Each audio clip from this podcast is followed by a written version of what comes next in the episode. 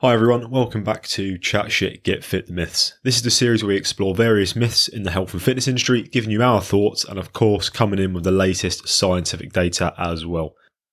This week we tackle a really hot one. We look at form, technique and posture. Now, if I was going to show the average person a few pictures of various lifts and postures, I could be fairly sure of the outcome of their response. There is a consensus on what is good and bad form and what is good and bad posture, and something we're going to stress throughout this entire podcast is that we're not saying that form, technique, and posture isn't important. The main angle today really is in regards to things like pain and injuries, in regards to those aspects. This is a fairly long episode, but it's really, really important. Just by going some of the polls I've done and myself and Tom speaking to others out there in the in the community, there really is that one-dimensional approach to these things that needs tackling. So yeah, go ahead, remove those blinkers and come into this ready to learn, ready to so open your mind a little bit maybe. Uh, and remember, a lot of the information we do say today is backed by data. So if you do check out the show notes, you'll be able to find all the stuff we reference throughout, all the studies. Um, just so you know, we're not just pulling random information out of our ass and spreading misinformation. Anyway, let's get into this week's episode.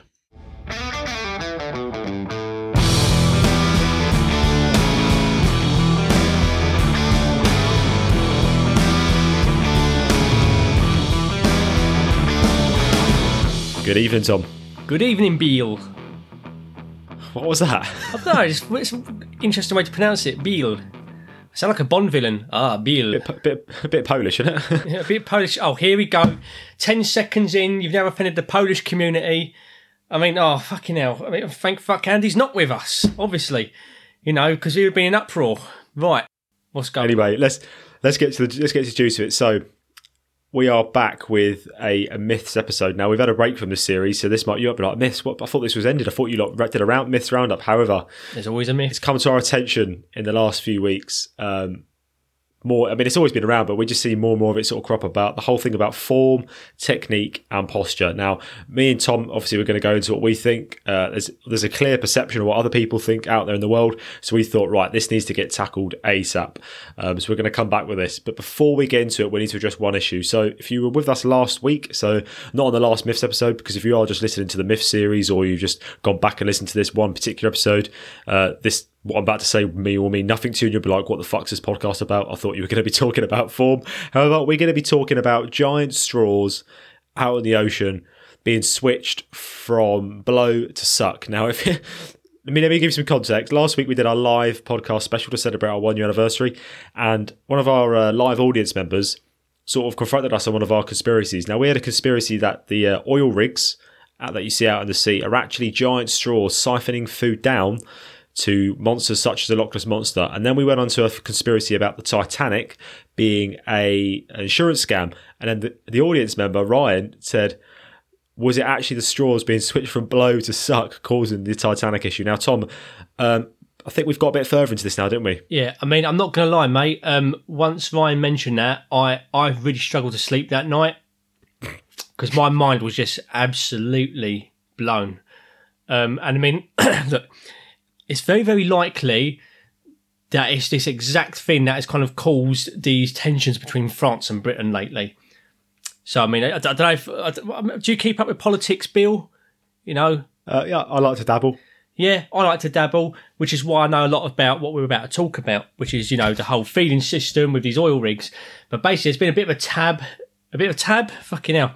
There's been a bit of a tiff at the moment. Oh, tab, don't fucking think about tabs. Oh, God, I'm already feeling blisters just thinking about it. The old nocebo effect.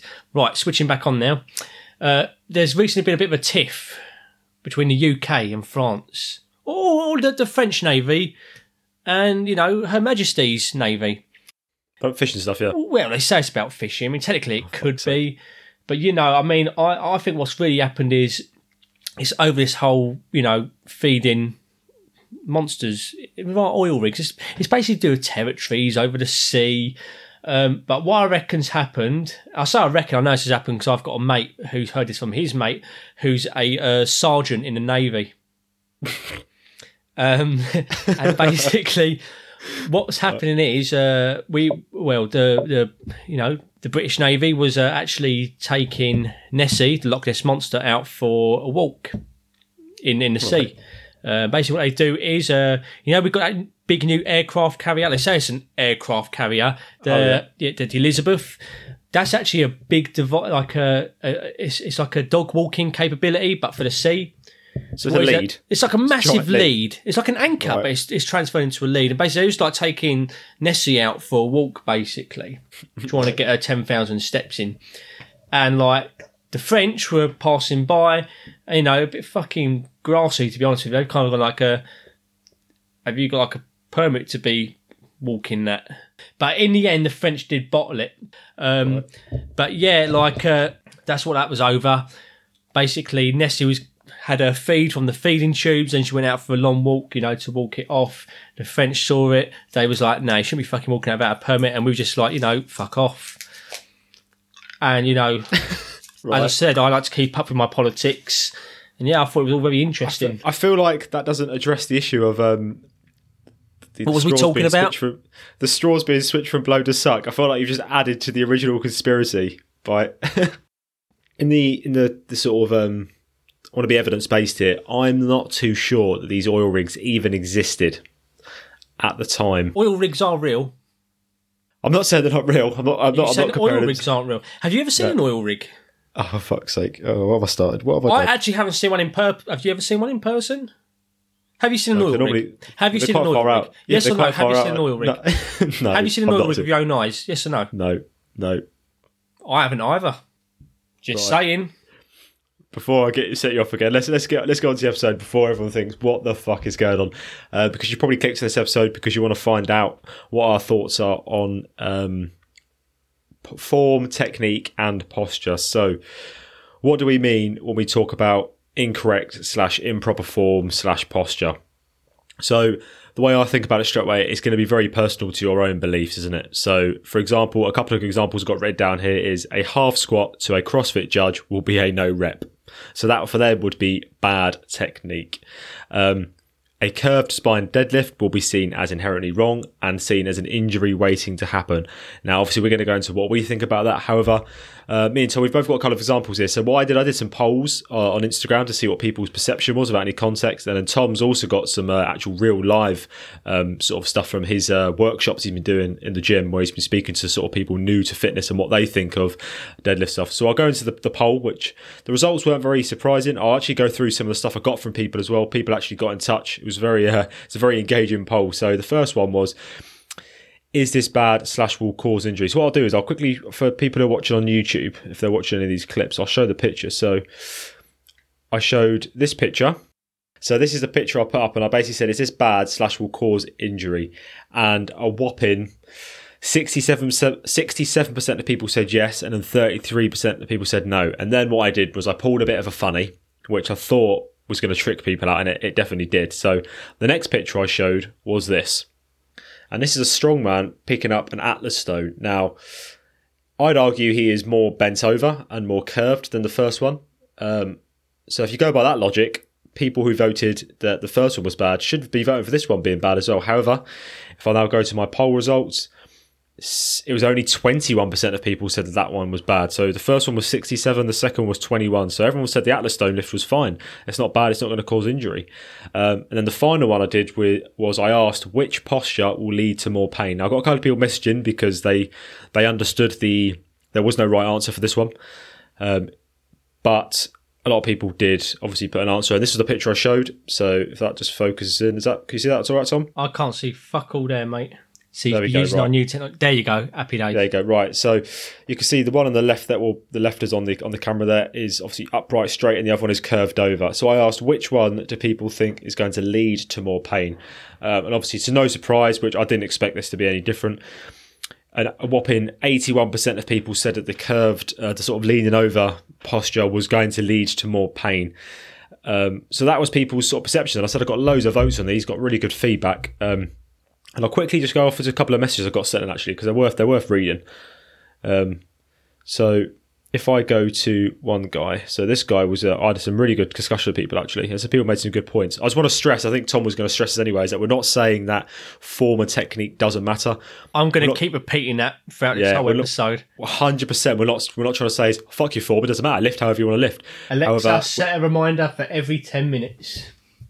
every 10 minutes. We'll get on repeat. So, one guy basically, he, when he realised how many people said no to the first one, he was like, oh, "Why the fuck they said no?" So then I basically questioned, saying, "Why? Why do you think that?" Because I, I, was, I'm not, you know, I'm up for discussion. I hear what people think. So they basically put, well, considering the deadlift movement is started by a hinge at the hip, he's far too hunched over. You should always pull your shoulder blades back in order to create the correct posture for the movement, and this will aid in not pushing too much, putting too much pressure through the lower back. Surely, an arched over back means that you'll lift more with your back and not through your quads and arse. Uh, so obviously, that's basically saying surely you're going to lift more your back than your legs. Um, and they've also put in like little speech bubbles um, textbook answer. So yeah, there obviously is a way that people are taught how to deadlift which is completely fine. You should be taught that way of doing a deadlift. Nothing wrong with that. However, the issue we're having is by people saying if you is do it inherently dangerous? Yeah, is it inherently wrong? So I basically went along. Yeah, I get what you're saying. Blah blah blah. I go into it. Um, and then I said, "How did you vote on the next one?" So I questioned, "How did you vote on the Atlas Stone one?" Um, but they basically doubled down. They didn't say what I thought they were, I was going to say. They said, "100 percent that's wrong because he's like too far forward." So obviously he's they're basically saying he's obviously really hunched over as well. Uh, they didn't agree with that type of exercise. And basically they they don't like the whole strongman uh, modality in itself. So at this point, I was kind of like, okay, I'll let them rattle off because at, this point they're clearly biased towards um, hating. They, they obviously hate the sport, so they're not going to say anything good about it regardless. Know your Um, audience. Yeah, exactly. So I, I sort of was like, yeah, cool, whatever. Um, and then I asked, so, uh, oh yeah, sorry, this is where it sort of got me. They said um, they wouldn't mind strongman. Obviously, if there was a lighter weight and you can lift it safely and properly, I'm all for it. At that point, I said, so is there any evidence to say that that way of lifting is inherently more dangerous than, you know, than anything else? Um, and they basically said, I have to do some digging. Uh, at that point, I was thinking, well, you can do some digging. You're not going to find anything. Um, but they did they did have a bit of a saving grace here. So they basically said, so personally, I'd say, for example, safely is not using a weight too heavy and using brute force to pick up regards to technique. So they're kind of highlighting what we're going to go down is about. It's all about load, which you'll hear. You're going to hear that time and time again Yeah. on this podcast. Spoiler load, alert. load, load, load. yeah, spoiler alert. Um, and then we kind of yeah we just sort of finished it there, which is really important. And then someone said on the posture one. So they said maybe in the long run, the one on the right. So when they said the one on the right, they mean the guy who was upright straight. You know, the person who was upright straight in the posture. So you know, like the the, the stereotypical upright, nice and proud posture. Blah blah blah. So they said maybe in the long run that one will help with posture and back pain. But I find actively holding the pose on the right become hard work and are hard to maintain. And basically that is because they're not used to that posture. Their posture might be that curved over one they're used to, and because they're trying to force themselves to be that upright position, it's probably being uncomfortable. Because when you put your body into positions you're not used to, like if you do a flexibility routine where you've got to hold these weird yoga poses, sometimes it's uncomfortable because your body's not used to being in that position. Um, Not only that, but like spending too much time in one single position eventually becomes uncomfortable anyway. You know, I mean, like even like when you're sit on the train, we tend to kind of like shuffle about a little bit. When we're standing up, we Yeah, can of course shuffle we do, up yeah. a little bit. I mean, something I've uh, mentioned a good couple of times is that even if you were standing in absolute optimal, optimal alignment, neutral spine, you know, eventually that's going to become uncomfortable as well. The best way to imagine this is with uh, soldiers. Now, anyone that has spent time in the British Army or any military setting, let's just say, because I think there is a military outside the UK, isn't there? In other countries, yeah. Uh, we, we, so, we, yeah. we, we beat them all anyway, so whatever. But I mean, um, you know, if you're stood to attention for a long time, absolutely ramrod straight, it becomes uncomfortable pretty quickly. it You does, know, you're right. If you see the Queen's Guard, don't get me wrong, they will adapt to it because it is their, you know, literally their day job. But it it's still uncomfortable, you know. It is uncomfortable. Spending too much time in one single position, eventually you're going to want to kind of shuffle about a little bit. And that might even mean slouching forward a little bit. and we're going to come on to why it, the, the, whole thing about that. Um, a couple more, couple more before we move on to Tom's um, uh, work, uh, deadlift and squat workshop. So another person got in touch, um, and what they said that, that to be fair to this person, they're really good. They basically took it on board like that. We I went into like full depth of them, um, and they basically said.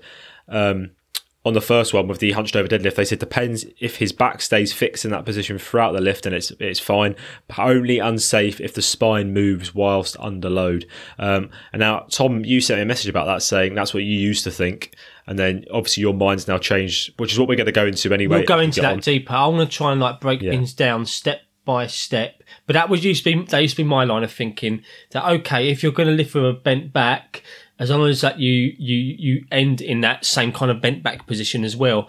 But you know, I'm an advocate of the Jefferson curl, so you know, Yeah, absolutely. Um, and then uh, the final thing was obviously Dean. Dean, uh, Dean piped up, and uh, as you've, uh, if, you've, if you're a long term listener to the podcast, you know Dean really knows his stuff. And he basically sent me like a whole. that's the guy with the classic- mustache. The guy with the mustache, the guy with the mustache, that's the one. Um, he, he basically said it depends, which is like our classic podcast slogan, it depends. And then he sent me basically a couple of voice notes, basically going through a whole list of things why it would depend, such as where you are in your training cycle, your basically things like training age, uh, what your goals are.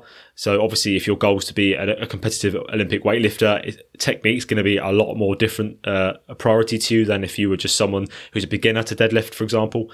Um, He's gone about like how you feel that day, so your current status of mind and body. There's a whole list of things he went through, and he kind of finalised it by saying he's getting sick and tired of the people out there who are perfectionists, people who think that perfect movement exists, people who basically say that you should be moving unless it's perfect. And he basically we're all different. Everybody, everybody's moves differently. We are all different people in our heads, in our body, and the, the quicker we can accept that, the quicker we can stop being, um, you know, Yeah. Perfectionist with that you know rigid attitude of you must move like this rah, rah, rah. and yeah he did he said that really well No, Dean knows his kung fu. he does and we've got him on in a few weeks actually he'll be he'll be back on in a few weeks uh, so that'd be that'd be good anyway uh, Tom what did you so you've been having some deadlift work I mean we had a bit of a laugh about your deadlift workshops a couple of weeks ago did you get more than two people this time Uh, yeah, I'd four today. Yeah. Four? Um, to be honest they with you, old uh, no, a mixed bag actually. Oh. A mixed bag, which is really nice to see. I had youngsters. I had uh, a youngster. To me now is anyone below thirty. That's just the way it works now. But yeah, I had like uh, young people. Uh, one, I'm assuming she was in her late teens. I didn't really ask. Thought it would be rude to ask. Twenty. you have the like- two before as well the two the two oldies did they turn up again did they Nope, nope. Um, however, they are in my squat workshop tomorrow, and they've also decided to join my boot camp on Tuesday, really which they are soon to regret because it's very different from a workshop. um, It is. That reminds me, Tom. Before we before you move on, Ellie did mention something about a key, car key trick. Was it last week? And you you did promise everyone that you were going to explain that on the next episode, which is this episode. a car key trick. Well, the yeah, what was it? The, was it the key trick or car key trick? Do you remember? Was I drinking again on the podcast? What, what was No, Ellie said it. She because you said something about swingers. You, she said, "Were you were they swingers?" Then Ellie said, "I was at the old car key trick or something," and you went, "Oh, she's a woman of culture." You've never ah, you've never heard of the car key? no, I've never heard of it. You said you were going to explain it to everyone because I'm sure I'm not the only one who has no idea what it is. Well, uh, you, you say that. We've probably got one listener going, oh, yes. Yeah, oh, No, know. Well, it's back in. Uh, I think it's more of like an early nineties thing, really. You used to go to a house party. I don't know why I'm saying like I'm fucking involved in this. I'm not involved. I just know of it. You know, heavily I, involved in the. I, in the I just, I just, I, I, just- I, I just read things on Reddit. Um, but it's basically where you go to a house party, uh, and everyone throws uh, their car keys into a bowl right. and uh, the women will take turns in uh, coming up to the bowl, and they will pick out a random set of car keys. Whoever's car keys they pick out is who they're going home with that night. Oh my god! Yeah, as I said, like, I just got this off of uh, whatever I said. I got it off before. Definitely not from personal experience. And the That's thing is, like, it's in front of everyone. So if you end up closing your eyes and picking up something that's like a Volkswagen Beetle, sorry, you've still got to go with that person. Straight away, you're like, oh fuck, this is going to be someone that looks like Mr. Magoo in it, you know. but like uh, straight away, you can't tell from the car keys who you're kind of going home with. Yeah, Just one okay. If you pick up like a you know Lamborghini or or you know you you you pick up like a a set of car keys like a Game of Thrones key ring on it, you're like, oh yeah, here we go. Like this is going to Really? kick off tonight. Yeah, like the Hand of the King or something like that. You're like, oh fuck yeah. You pick up something that's like a fucking anime keyring, and you're like, I'm scared. we are literally. I mean, that segment there needs to. I think that whole entire segment needs to go on the apology list. Tom, get out. Get the, get the I mean, out. Get if you if you like pick up a set of car keys and someone's uh, running medals are on there, you're gonna be like, oh yeah, this guy's got lots of stamina. However, this was like five years ago. They're not attached to your car key, Tom. Please tell me you've not attached your tough mudder. No, but I am considering it now. Size them. I know. That's what she said.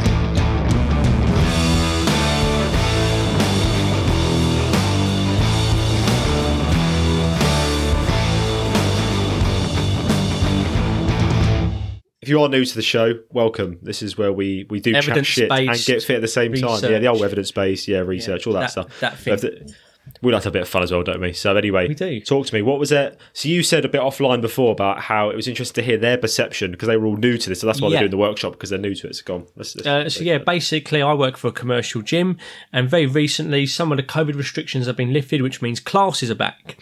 Um, I don't, apart from the one boot camp, I don't take standard fitness classes. I actually do workshops. One being the barbell squat, another being the barbell deadlift.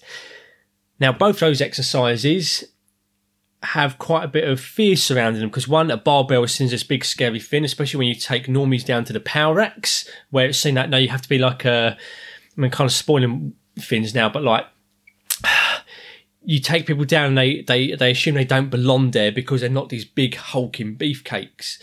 You know, as I said, like I had, um, it was, it was mostly women. Most of my workshops are women and they're all different age ranges. Some that have never touched a barbell in their life.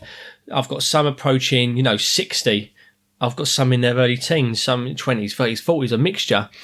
And it has just like, because this past year I've just mostly been doing one on one with my clients, and now I'm suddenly exposed to like more of the general public and people that are absolutely brand new to these kind of movements. It's kind of enlightened me to what the public's like beliefs are in general about these movements, you know, and some are saying like, um, am I kind of like allowed to be down here in this in, in these racks because you know I'm only going to be using a barbell? Is it seen as wrong if I'm only using a barbell? I'm not putting plates on it because at the end of the day, it's a 20 kilo barbell. For some people, that is the workout with that load. I've had some people saying, you know, well, isn't this going to be bad for your back? Should you be moving with your legs, not doing that thing with your back? You know, and my workshops, I'm only allowed to do half hour at a time. and in that half hour, can you imagine all the stuff I've got to try and disassemble and then rebuild their belief system all whilst teaching it? you've got to almost like get a quick. You've got you've got to be so quick, like five minutes. You've got to establish what their thoughts are, then uh, tailor your lesson to get. And each person's an bang for your buck, individual as well. minutes. It's not like Yeah, I'm so you've dealing got with to try and one person. You basically got to pick your battle, haven't you? Because you've got to think, what what can I do today that's going to make the most impact on all of these Yeah. people? And you've got to work out in five minutes. Well, what are their beliefs? At what level of training are they at? Yeah, and you know what the best thing I've just been doing, mate, is I've literally just been um, getting them to perform the movement and just building self efficacy. It's like you're doing the movement. That looks good to me. Let's change your technique a little bit. Let's optimize your form a little bit. Now, this is ironic, isn't it? Because we're talking about form and we're here saying, oh, you know, there's no good form, there's no bad form. But as we mentioned earlier, and we will keep reminding our listeners, we're not saying that form and technique doesn't matter. We're just saying that in the context of pain and injury and inherent danger to your spine, it probably doesn't matter as much as what you may think or believe. But in regards to efficiency or or the task at hand, then it might matter. If I was one of those people saying form doesn't matter at all, technique doesn't matter at all, then ask yourself this. Why the fuck am I teaching a workshop for these movements? If I didn't think form mattered at all, technique didn't matter at all, why am I taking these workshops? What do you think I'm teaching people? And we will kind of go more into this later on. But yeah, it, it's, it's one of those things where I simply get them doing the movements and quickly giving them techniques and little tweaks here and there, depend on the individual. And each person can kind of see what I'm doing to each individual so that they can kind of have something to chew on as I'm doing it. Like, oh, okay, maybe I should try that. And it might not work for them because everyone's built differently, you know? But basically, just by getting them to do the movement straight away, we've broken down that fear barrier. You've done the movement. Has it killed your back? Are you in pain? Are you enjoying it? Happy days. And straight away, we've broken down a barrier. And that to me, in half space of half hour, that's what matters. That is what matters. Just getting them to do it and make them feel confident and let them know as well. I do get like a bit of a prep talk at the end, admittedly, let them know that, you know, you, you guys do belong here. It don't matter if you're male, female, if it's just a barbell you're lifting, you know, you belong here. It doesn't matter. And all this scary equipment, these big power racks, big plates, big iron heavy barbells caked in chalk, they are just inanimate objects. Yeah, You know, absolutely. Argos try to flog you these things, but painted in pink and purple. You know, it's just an inanimate object. It's not going to hurt you. Every single one of you belong in there, you know. And yeah, Like but it's So- My question would be simply is like why do people think this? And I basically I like this I love this quote. I always say it is that people hate what they don't understand. So because because John Smith on YouTube, who's stacked as fuck like an absolute machine, and he says X Y Z, it must be true, and everyone else is stupid and wrong. And people like to surround themselves in these little echo chambers of people who are like people who come across as very authoritarian, very brute, very sort of bruntish, almost almost bullying in a way. Kind of that attitude is people like to be people like to be, have an alpha in their life. People like that. I don't want to say father figure because we're getting a bit fucking like psychological here, but No, I do like see myself dominant- as a father figure.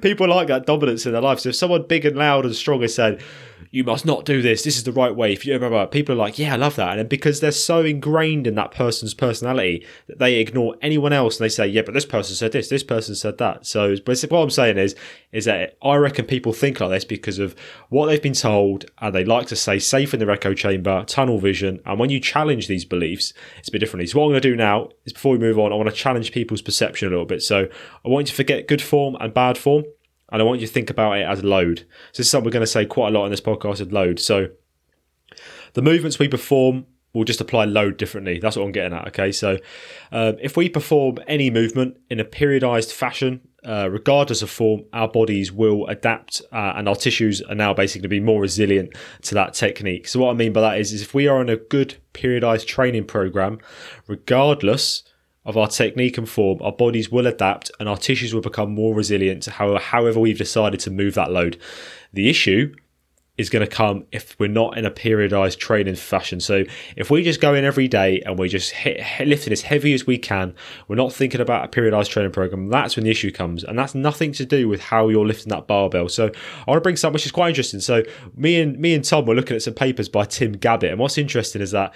Uh, where I work in, in a military uh, gym, gymnasium where I work, uh, the, the guy who runs that gym, he was talking with the head physio about uh, Tim Gabbett and his approach to acute and chronic loading. So now we were looking at it from the military perspective of why are soldiers getting injured? And we looked at acute loading and chronic loading. So if you're not aware of that, is acute loading is is for example, if I was to go on Throw the weight on. yeah. So if I was to go on holiday for two weeks now, let's say two, three weeks on holiday, did nothing at all, and then I come back and I then decide to do a 10 mile best effort followed by 1 RM deadlift, 1 RM bench press, what that is acute loading. Chronic loading is when we load ourselves over a longer period of time. So I would come back and go, actually, you know what? I'm going to start on this low thing and then I'm going to chronically load myself over time. So this guy, Tim Gabbett, he mentions how under training could actually lead to a higher risk, uh, injury risk, and that high chronic workload actually reduce injuries. So what he means is, is if you're under training, the issue with that is, is you're not giving your body enough time to adapt, and you're not giving your, you're not allowing your tissues, like I said, to become more resilient. And that's why he's basically he was saying that under training could lead to higher injury, and that high chronic workload, so actually doing a lot more work, but doing it over in a chronic pattern, is actually going to reduce injury because we're adaptive, we're becoming resilient.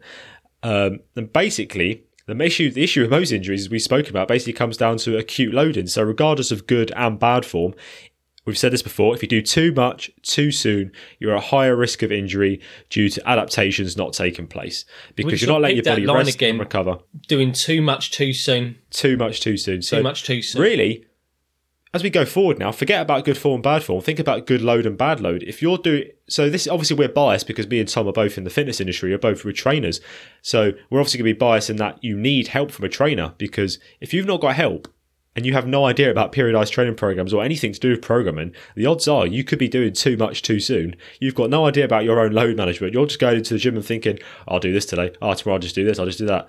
Your body's never going to adapt, uh, and then you'll injure yourself doing a deadlift. Someone will look at you and go, "Your back was a bit curved there. That's probably why you injured yourself." When really it was probably because you were doing your one RM every single day, um, not because you were lifting it that way. So as we go forward, think about that. Um, have you got anything to add on that, Tom? Before we move on, Yeah, I mean, first of all, I'm going to repeat that again. Doing too much too soon. How much do you know? I I, I feel like I need to get this tattooed on my fucking head because this is something that I mention to people all the time.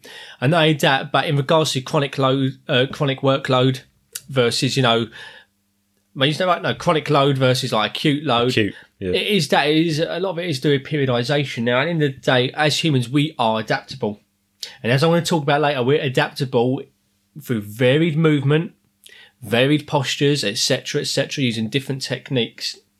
But we have to allow for recovery as well, for the adaptation to eventually take place. Now, uh, something I do kind of mention very quickly in my workshops is that exercise and adaptation is like a medicine. It depends on the dose. The results you get depend on the dose. Let's imagine you've got a headache and you take some painkillers, some paracetamol. If you take a, a quarter of a paracetamol, chances are nothing's going to happen because it's, it's an inappropriate dose. It's, it's too low. It is too low. Now, if you end up taking a whole box of paracetamol, well, obviously something very bad is going to happen, you know, because the dose is way too much. But if you take the correct dose, then something is going to happen. And exercise is like that. If you do too little, you know, it's actually going to make you weak and frail. It's, always just it's not going to do anything, you know. Kind of going off of the whole Gabbett model here.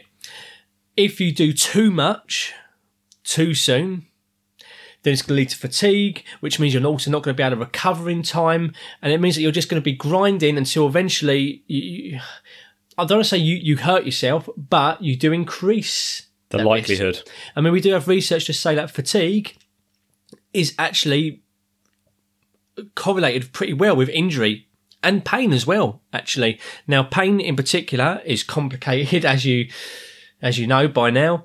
But I mean, in injury in particular, yeah, fatigue is a, a, a massive factor there, a massive factor. But I mean, um, you know, we have to, in order to adapt, we need to recover as well.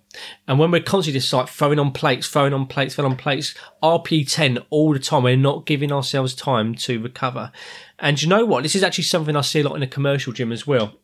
Um, very rarely do I see people using 2.5 kg plates or even 1.2 God, I'm always using them. I'm always, that is how I progress because Yeah. that makes sure that I can progressively overload chronically without doing too much too soon. But instead, what I see is I see lads slapping on 10 kilos each time. They believe that that's the only thing they can do. They can only progress or regress. So either they have to constantly regress because they've they've grind themselves to fail and have to drop down by 10 kilos, or they can only increase by 10 kilos because they think that they just have to slap on a big plate. Whereas if they actually take a step back, put their ego in check, and literally just add 1.2 or 2.5 kilos to the bar each time, eventually, after about a month, you've added like what, like 10 kilos in general anyway. Yeah. But that's a big problem I see is that these lads acutely overload themselves constantly every session rather than chronically small dosage. Small I think you said it there, Tom. One of the issues is probably the ego thing, which obviously I'm not gonna, I'm not gonna, I'm not gonna say that all of them are doing it for ego. Another reason could be is that we are a society of very much We now, are now, now, now. We do live in a society.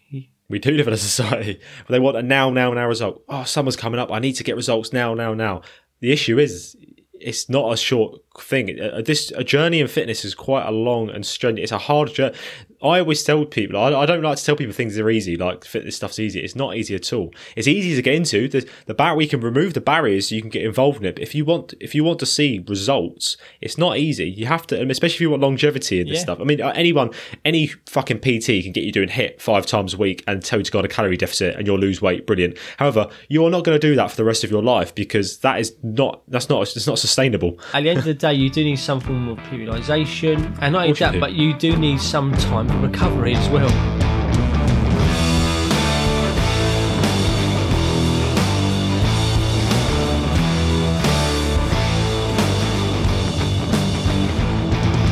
We'll move on to the, the first point then. So this one is the big one. It's the, I mean, I showed it the pictures there, and this is deadlifts slash lifting in general. So this is about just lifting any objects off the floor, basically. So you've obviously got many variations of deadlift. You've got straight bar, hex bar, Romanian deadlift, all that sort of stuff.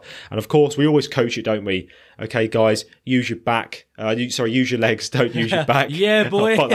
Great start. Yeah, Let's go back, those guys. Jeffersons. You know what I mean? But we're always taught me engage your lats, head and spine neutral. That's always the big buzzword, head and spine neutral. I mean, I've been there when I if I'm at work and I'm coaching a deadlift. Obviously, I'm going to coach it like a pam like a pamphlet because I'm not going to say to everyone, yeah, just bend over and pick that up like any of it because that's not that's not how a coach does it. But I'm aware that I'm pissing in the wind because I only spend a short amount of time with these guys, and a lot of them don't give a fuck. So there's no time for adapt adaptation. One session they could be doing it education. The next session um, they're then on a, a, a more of a, an arduous session where they've got to do it for reps, for time, whatever. Um, so at that point, you're like you can try and give them the cues, but it's going to be very difficult. But then this is this is the issue, isn't it? So you get obviously we spoke about volume, we got about load, and then it's when people start to get heavy. So when you get heavy, you naturally lose form, yeah. So we, I can spend all day coaching you to engage the lats to keep your head and spine neutral. But the moment we start adding uh, high volume, high speed, so I'm looking at things like CrossFit, for example. I mean, I do CrossFit. However, if someone's new to it, you've obviously you know you've got to be careful. And this is the issue: is if you tell someone to do 21, 15, 9 of deadlifts and burpees, for example, yeah, the odds are their deadlift form is going to be over the place. Uh, and the issue is, someone might get injured doing that if they're new and they've been badly coached, and they'll they'll initially blame it on, yeah, but look at the way they were deadlifting. Like people look at CrossFitters doing deadlifts and be like, look at the way they look at the way they're deadlifting, and I'm thinking, no, no, no, the way they're lifting is efficient. They're not thinking about going down, head and spine neutral, engage the lats every time because they are being told to get that bar up and down 21 times as fast as possible. The difference is an athlete in the sport of CrossFit will have adapted to that speed, to that volume. But then if the issue is if you're then getting someone new to a CrossFit gym to do that same thing and they're going at that speed, they're probably getting hurt because they're doing way too much too soon, which is obviously you're going to hear this over and over again.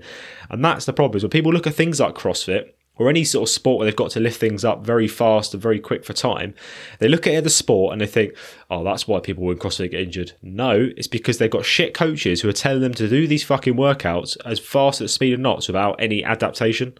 And that's the problem, not because of the way they're lifting it. Um, as we'll get to more into the actual science of it as well. We're not just we're not just making this up. We're not just.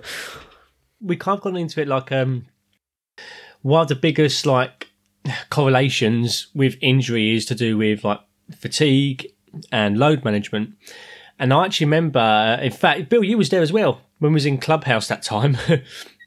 And I actually brought up, uh, so we was talking about spicy, controversial things. And one of those was, well, CrossFit is not inherently dangerous anymore in any other kind of weightlifting sport. And we actually brought up the statistics. We brought up the paper that showed how many injuries it was per 1,000 hours of training. Um, people just weren't accepting it, were they? And one guy, I remember one guy in particular said, "Oh well, I've just googled and it says here there was however many there was at the last CrossFit Games, there was eleven pec tears. It's like, well, look, first of all, you're comparing." Like a, when when we when, when those one thousand hours were te- injuries per one thousand hours were tested, that was just CrossFit in general. Yeah, but you're now comparing it to a top level event where what's happening there? An acute increase in work. Yeah, RPE 10. It's not so much because, oh, they're just doing CrossFit. It's fucking an event where it's a competition. There is money on the line here. They need to go RPE fucking 11. You're taking risks. You're taking yeah. risks that you weren't taking training. Yeah. Like, what do you think is going to? Ha- where do you think there's going to be more injuries at a little five-a-side football match on a Sunday, or during the World Cup where these lads are on camera flying in, yeah, they're flying, challenges, in. they are sprinting hundred knots. You know, they are representing their country. Mm. There is millions of pounds on the state on the line here. Yeah. You know, it's a bit unfair to compare an event like. You, you know, com- compare a, just like a, a random general pop sport injuries in that regard to injuries when it's like a high level intense event. No one goes to their CrossFit box and does the what was it like the two mile run and the three hundred handstand push ups, everything else, then finish off with another two mile run. Yeah. No, that's that's that's not an average CrossFit box workout. No, that was a high level, top tier event. And it just really like gave me up that that guy even brought it up. It was just like you've completely. It happens in every sport, doesn't it? Look at Eddie Hall yeah. with that 500 kilo lift. He had a nosebleed and passed out. yeah. Do you think he? I mean, yeah. that's because he's pushing his body to the limit because he's doing it for a competition. There I mean, was that powerlifter that literally dropped the bar on his rib cage and fucking died on national television. You know, it it's it was it was just like a mass. He completely like misrepresented what the discussion was actually about. And I think he actually got the the date wrong in the first place anyway. It was like a previous one from like three years ago, whatever. But yeah, still, it, it, it still stands um, I mean, look, if we could take a quick step back just one moment, and that is in regards to well, why do people think that certain form or certain posture is inherently dangerous? For now, we'll just say form of exercises, because just because we're on the topic of deadlift, because deadlift is the big one, isn't it? Yeah. Deadlift one, form is what is going to kill you, etc. And straight away, why do people think this? Well, from my understanding, the usual general one is to do with the spine and the vertebrae and disc herniations and slipped discs, which, by the way, isn't actually Increased a real thing. anterior shear forces on spinal discs, increasing Yeah. the risk of injury. Now, the whole idea of this is that if you flex your spine under load, people like to try and explain it as so with your spine, you've got vertebrae, which is the hard, bony, well, joints. But then in between, you've you you you know you've got you've got those those those those discs. You know, you've got discs basically, and they're soft and they're spongy because, believe it or not, they're actually designed to move. But people like to think that it's sort of like a jam sandwich, where if you put too much pressure on one side of that sandwich, the jam's going to shoot out the other end, which doesn't quite happen, to be honest with you. Yeah, you can have herniations. Um, by the way, you can actually have herniations if your spine's in absolutely perfect neutral position. There is evidence to suggest that. But basically, the idea is that if you put too much load on your spine while it's bending like that, then it's going to shoot your discs out across the other end of the room, which isn't quite true because actually herniations can occur from very low loads. And as I've already mentioned, they can actually occur during neutral posture. Um, I will kind of, I know me and you discussed privately what I kind of like, how I kind of talk about like deadlifts in general, etc. But we'll kind of leave that more towards the end because I can go into a kind of tangent. But I think that's the biggest the biggest thought process amongst the general population is that the idea of incorrect form is when you have an overly flexed spine and it's because it's putting too much pressure on one side of the vertebrae which is going to squish the cartilage and push it out the other end and pinch nerve you, endings you, you say that, mate. I'd be honest. I'd like if next. I think people should. If someone scoffs at the idea of someone having a bent spine on a deadlift, just say to them, "Why is why is that wrong?" And I guarantee Yeah. most people won't even know. They won't even they won't even think of what you just said. They will go, "Well, it's just wrong, isn't it? It's, well, it's just wrong. It's it's well, it's, it's wrong, isn't it? Because it's it, because they've been taught one way, or they've been someone told them Yeah. months, years ago, whatever. They assume that that is that that is right, regardless of. So, I mean, in regards to picking things up with the spine, I'm not going to say that it's inherently dangerous or the cause of injury. But what I'm not going to do is say that it's got nothing to do with technique. What I'm going to stress once again is that we're not saying that form and technique does not matter. But once again, I'll kind of go more into this deeper towards the end. But I just want to kind of quick reminder there. Quick reminder. So something I said there was, uh, which led on when Tom was saying what people might think, and that is that the, the common one in the world of actual people who've got education in this field is that they reckon that it increases anterior shear forces on spinal discs, increasing the risk of injury. Now, there's a lot of data. The data that supports this statement, sorry, is actually normally done on dead humans and animal spines. Um, so the one, there's a couple. There's obviously one issue with that is that you can't assume these findings will carry over to living humans because obviously it's very, very different. Human bodies can adapt with chronic workload over time. Absolutely. if you give, you know, for, for one, dead pig spines. So you know, like we we we like to rattle off on Stu McGill a lot of the time. Mm. And this is actually one of the reasons why, is because a lot of this belief actually comes from these Stu McGill studies, one of which he actually had a dead pig spine and he put them in this horrible contraption which it it it flexed and extended it back and forth, back and forth. And I think it was it was like thousands and thousands of time. Like one, that is an acute workload. Yeah. So you've just suddenly put the pig spine into this machine and done it. You've you've not given this pig spine progressive time to adapt. And well, two, you can't fucking have it adapt because the, the it's a dead pig spine. Yeah, it's dead. Yeah, it's dead. It's Whereas not- you know humans, humans can adapt. We can adapt to it. Exactly. Uh, but just so we've got those papers there, which we said are not very good anyway. However, we've got some data here now. I'd implore you to go check out the show notes after this, or just have a look now while you're listening if you're not driving or whatever, because this is going to be absolutely stacked with scientific papers that we've obviously gone through Yeah. uh, and gone through reliable sources to get hold of. Um, and I mean, you don't have to read them all, but this is basically if, when, when I mention that we've got a paper here, we've got a study here, I'm referring to ones we've got in the show notes. So we've got a couple of papers I want to quickly mention. We've got one which actually shows that a greater flex spine position can actually reduce anterior shear force of the discs. And as I just said, a lot of the papers which says which say that anterior superior shear forces on spinal disc increase the risk of injury. This is actually saying that it doesn't, and this is on a live. These are on live subjects.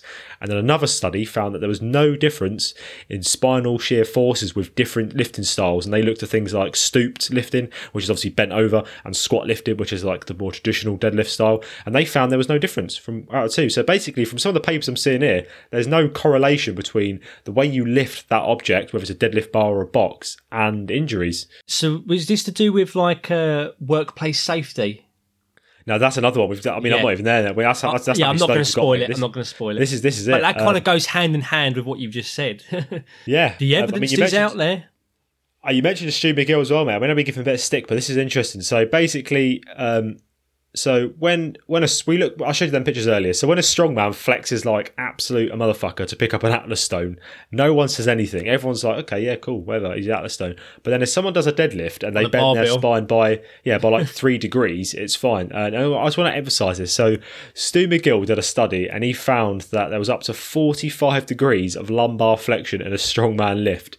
Um, and then when other these other studies, I mean, there's another three here, which is brilliant. So we've got uh, studies where in these studies they told people to keep a natural spine, so a neutral spine, keep your you know keep your body up nice and well, your posture good, um, and they found that even when they told these people, and one of them was actually elite athletes, they all of them all of them had flexion. So what they had here then. Um, the first one was subjects were told to have a neutral spine when lifted. They had a minimum of 22 degrees of lumbar flexion. Stu McGill, he did once when he coached to do a kettlebell swing with a neutral spine. Subjects had up to 26 degrees of spinal flexion. On a And these are also kettlebell the swing? show notes on a kettlebell swing.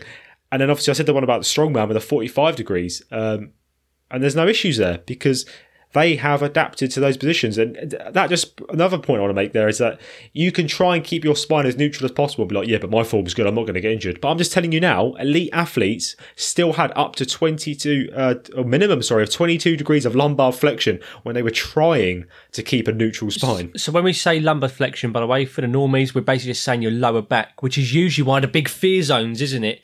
Oh, no, you don't want to move your lower back. I mean, a couple of points just to add to that is one, I mean, wow, it almost sounds like when we think neutral, everyone kind of, you know, has variations in posture. Crazy, isn't it? Yeah, I know, yeah. The yeah. second, uh, the second thing I want to say is, you know, kettlebell swings as well. It shows that you actually move through lumbar flexion on a kettlebell swing. What does that tell you?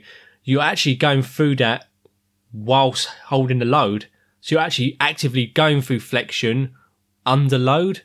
Uh, the other thing I want to say is, you know, we do shit on Stu McGill a lot, but the thing is, Stu McGill actually has some really fucking good research out there, and he's actually shown us a lot on spinal biomechanics. But the problem is, is sometimes like he'll he'll bring out a study and it teaches us a hell of a lot about spinal bi- biomechanics, as I just said. But sometimes he just runs away with the conclusion a little bit. It's like he'll find out what two two plus two is, but for some reason he's telling us that it means that it's a seven. You Yeah. know, and, and it is a shame. I don't know if it's because it's a vested in, interest because Stu McGill does call himself the back mechanic. Well, let's be honest, mate. It's money. It's all about money, isn't it? If if if it, You know, it, it, it won't. I'm not going to say that is the reason, but at the end of the day, it does make me think. You know, he has built his reputation as the back mechanic.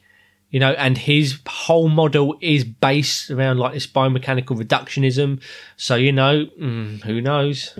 What I just want to add here, I've, if I haven't already, I don't think I've mentioned it yet. So something I was having a discussion with another coach about was um, when obviously, it, as Dean mentioned in the voice notes at the start, is it depends on their training age, depends where they are in their how they normally lift. So if for me, I like to I lift I like to say I lift quite well on my deadlift form. I normally do try and keep myself at that that you know the stereotypical neutral spot. As I said, it probably isn't 100 percent neutral, but I try and keep myself in that position.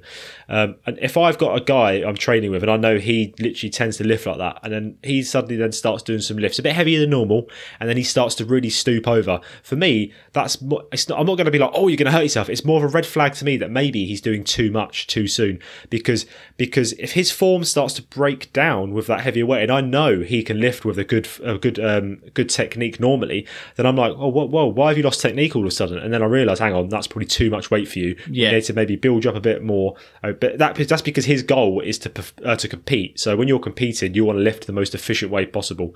Yeah, But I'm not going to go, oh my God, you're going to hurt yourself because that's not the case. I mean, he could probably be fine. But if we're doing like a, just a simple five by five session, I might be like a red flag, like, okay, maybe we're doing a bit too much here, mate. We might want to It's like you know, during like your chronic work, as we increase things chronically over time, you're able to stay in a similar position. Yeah, you should But be I'll- able to. Yeah, Yeah, but oh, this one set here, we've upped the weight a bit, and this one set, you look completely different this time, which goes to show me that okay, maybe we've increased the load too soon. But you'll notice that we're not saying that. Oh shit, he- he- he's going to hurt himself. It's, it's it's dangerous because of the the position he's in. But straight away, it's kind of like linked load. in the sense that we've said, okay, well, for him to not hold that position, it shows that it, maybe we've loaded him too much, yeah, which is kind of what we actually said with Hannah, wasn't it? Oh, yeah while back. exactly. Yeah. Yeah.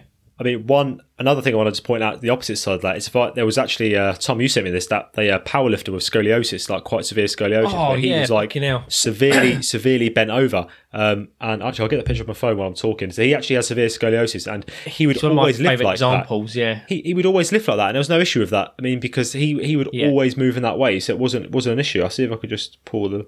Yeah, so here's the picture, guys, for for those of you Yeah. who can see that. So that's how he lifts it. Yes, you see how much he's One of my favourite examples I like to mention in regards to how humans can adapt, you know, even with different variations in how we're built. So that was actually Lamar Gant, and he was the first person to deadlift five times his body weight. And he was born with severe scoliosis. Like his back, it was just like, it was S shaped. It was S shaped. Straight away, his spine was, it looked fucked. You know, there's no other way to say it, was fucked. But hang on a minute, how comes he's able to pull five, times, his body, weight?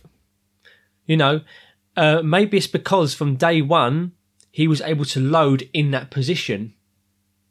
So straight away, it's not because he was at a, you know a, a disadvantage because oh he's instantly going to injure himself because his spine can't stay in alignment. He had no choice. His spine was never going to be in alignment because he had severe scoliosis. You know, his spine looked like a, you know as I said like a, the letter S.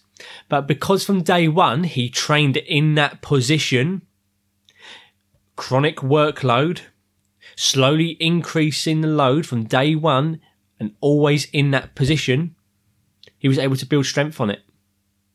And maybe he was injured throughout it. Maybe. Most athletes do usually suffer pain and injury. It's a part of the game, I'm afraid. part of the game. Yeah, when you're But training. is it to do with his? Uh, is it to do with his posture? I wouldn't say so. You know, he's an elite athlete. He probably did have to go a bit overboard with the load sometimes. So you mentioned this bit earlier, Tom, about manual handling. So this ne- the next bit, basically, I've wrote down here, man, manual handling training is pointless. So I'm going to back this up with some data here. So we've actually got a paper here from Daniel Sowah. So um, occupational interventions for the prevention of back pain, overview of systematic reviews. Does So. Um, what about these jobs? So they've got jobs with lots of lifting and reports of back pain and off work, sick with a bad back. So this is an, an issue in work. The reason that manual handling training was brought in because you know you'd have these sort of construction type jobs where people would be going off sick with bad backs. The companies have to pay them like we can't afford to pay these people to be off sick. Why are they getting bad backs? We've already said pain is complicated. We'll probably do an episode on pain in the future. We'll try and get someone on like um what's his name? What's the guy's name? Adam Meakins. We'll probably try and get him on something like that if we can, if we're lucky Adam. and fortunate enough to get him on. um, but what I'm going to do now is I'm going to read read this paper because it's got some really important stuff on this. So this is, as I said, uh, this is a diff- this is a different one by the way. Um, so this is risk factors for low back pain and sci- uh, sciatica, an umbrella review. So Sciatica. Sciatica. sci- oh, Sciatica. So we can edit it out, Bill. I'll leave it in. We can edit it out, Bill. you see what you should said? I was just doing like a you know villainous accent. Poland's back. Sciatica. Poland's Get back. He never left. Yo, how's this sciatica? it's quite good actually. Quick, Very good. I know how to resolve this. It's the uh, what's it? Oh fuck! I've got cramp in my foot. credibility hat. The credibility hat, exactly that. And just to add to the you know spirit of the show, Slide up. that's actually what I hold it on. rigid. That is rigid. Well, as I've mentioned many times, I actually got this off of Wish, and I'm pretty sure it has extra vertebra. Never bothered to count them. So this uh, paper I'm going to read out now is from uh, Patricia uh, Piera et al. Uh, from Patricia? 2018. It's probably Patricia. What the fuck is wrong with you? Patricia? Right, let's have a read. Let's have, right, let's have a hard reset. I've obviously lost the plot. I don't know what's going on with me today. I need some like, hard reset. this is an acute load management. Yeah, it's an acute, acute loads of the podcast. Uh, you know, I blame I blame it on the three hour drive I had this afternoon. That's what I'm going to blame on. An acute load of driving. That's what it was, mate. So let's do this. A paper from 2018 by by Patricia. And I'm not even going to say the surname, so I'm probably saying that wrong now my track record. So, um, low back pain is a highly prevalent condition that is associated with significant disability and work uh, abse- uh, absenteeism. So, obviously, as we said, people going off work, it's obviously back pain is a massive thing. You always see people on your benefits with back pain, and obviously, back pain is one of those things. We said pain's complicated, um, and it's one of those ones where if you say you've got back pain, it's very hard to say like to say that you're lying because it's very you can't and that that's an issue you get at work. So there's a variety of environmental and individual characteristics have been reported to increase the risk of lower back pain. To our knowledge, there's been no previous attempt to summarise the evidence from existing systematic reviews of risk factors for lower back pain or sciatica, which I said right this time. So, uh, so the study design. This is an umbrella review that was carried out. Um, I'll just go bang down to results there. So they included 15 systematic reviews containing 134 cohort studies. Four systematic reviews were of high methodological quality, and 11 were of moderate quality. So it's quite good there. Um, Yeah. Pretty deep. They they didn't include any shit ones.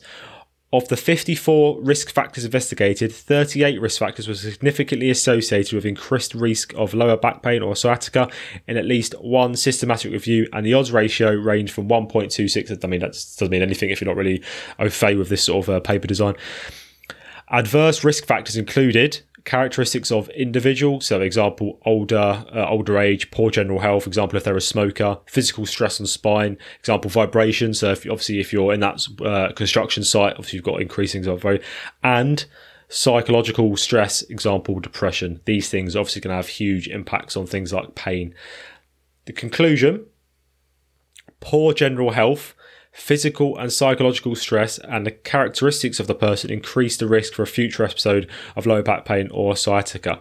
So, really, what they're getting at from all these reviews, it was nothing to do with the whole way of people's lifting and manual. I mean, it goes back to that. It basically supports that Daniel Sowah paper, which you can read in the in the show notes about how it's nothing to do with how we're lifting and work or how we're moving and work. It's more to do with people's poor general health um, and their psychological stresses. So if you're having poor quality of job, like if you hate your job, you've, you're you're a bit of a mess in terms of your personal fitness.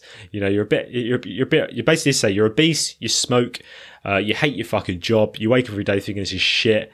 The chances are these. I mean, according to this paper, which has quite had a lot of data to go through, it links quite a lot to lower back pain because if you have a little niggle and you're going through all this shit, and you don't want to be there. It's very easy just to go fuck this. I've got lower back pain. I'm off work.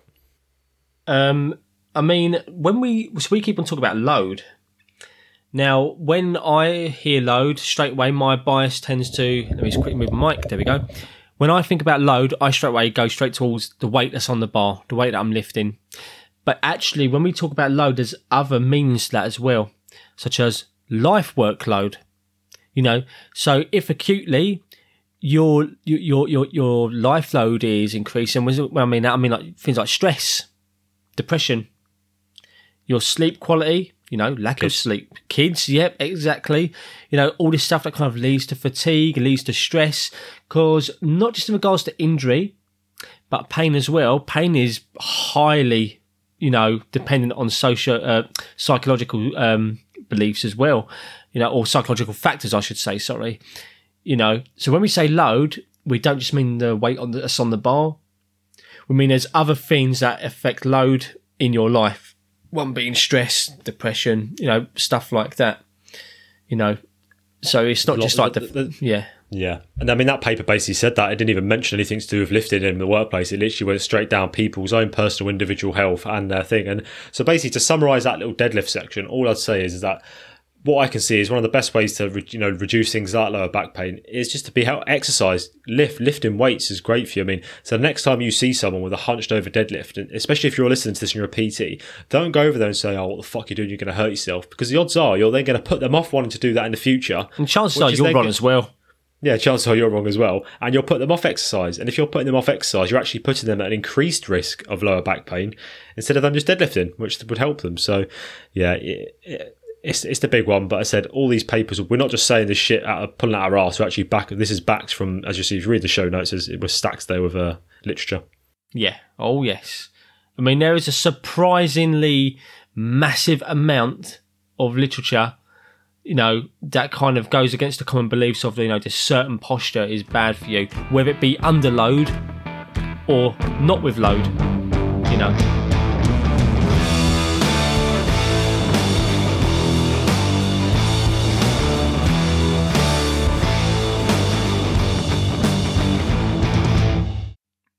Uh, we'll stay on the back game here and we'll go into posture. So Hmm. basically, the whole thing is stop hunching over your back. It's bad for you. It's bad for your back. And I always go, well, is it Karen? Is it is it is it, is it bad for my back? Poor Karen. Poor guy. It's always fucking Karen Karen. or? Gary. Yeah. Um, basically, I'm, I'm just going to jump right into it. There's basically no evidence which is going to say that one posture is going to cause more pain than the other. So that question I put on Instagram was obviously a bit of a fucking bit of shithousery there. Um, Oh, if God, anyone yeah. listens to the uh, anyone listens to the Peter Crouch podcast, uh, they'll, they'll be aware of the term shithousery quite a lot. But it was because I said which one would cause more pain. Neither of them would. The answer was no, there's no difference. it, well, it Yeah. depends. Yeah, I mean, we're not saying posture can't contribute to uh, Yeah. increased pain, but what we're saying is There's the no posture- blueprint that says no- that yeah. if you do this, it is bad. it doesn't matter what you. I mean, it, it honestly does not matter. I mean, I'm, we're looking at paper. I mean, see if we got see what I've got here written down. Um, basically, the bottom line was is that you need to do what makes you feel comfortable. As we've said numerous times already, your body adapts. So if you're comfortable in a sort of a slouched over position, shoulders rolled forward, your body will just adapt to that, and you'll feel more comfortable. And as Ryan said, if he tries sitting up nice and so if you're watching on YouTube, if I sit up nice and straight and proud now, like this, shoulders back, pin and back. I might feel uncomfortable because I'm not used to this. And as he said, it starts to it starts to hurt him because he's not because he's not used to it. His body's like, "What the fuck are you doing to me?" And eventually you just think, oh, fuck this. Oh, there we go. I'm Yeah, fuck comfortable. this. Yeah. But then in 10 minutes, I might feel like I need to go back to this. Do you know what I mean? Now, I want to I want to stress that though, Tom. So I understand when people like work on their posture to stand upright and straight. I understand the need for it in some respect because the societal norms are if your posture is upright and you're standing straight and tall, that's associated with things like confidence, Confidence, leadership. So if you're in a leadership role and you and you want to go in, you- you're being told right, you're now going to go give a speech. Posture is probably quite important for your sort of societal perception. But what we're saying is we're, we're looking at it from an injury and pain point of view here. What Yeah. we're not saying is that we're not saying posture is not important because depending on your job role or your your social bubble, your posture might be important.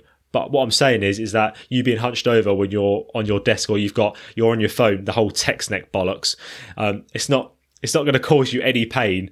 But at the end of the day, if you if you you know if you're hunched over all the time, people might look at you and think, "Oh, is he all right? Is he a bit is he a bit down in the dumps?" Because the societal norms are important Yeah. at the end of the day. I mean, uh, posture can kind of like go off of your emotions at the time. You know, yeah, it can go off your emotions, and it can reflect your emotions as well. Uh, but I mean, yeah, like I mean, the thing is, like you you know me, I, I don't believe that there's an inherently bad or dangerous posture, or that's going to cause pain or injury, shoot a disc across the room, etc. The rest of it, but at the same time, I still have that societal bias where, like, if I see someone that is like you know, chest is out, shoulders are pulled back. To me, it's like it's more attractive because it is more confident.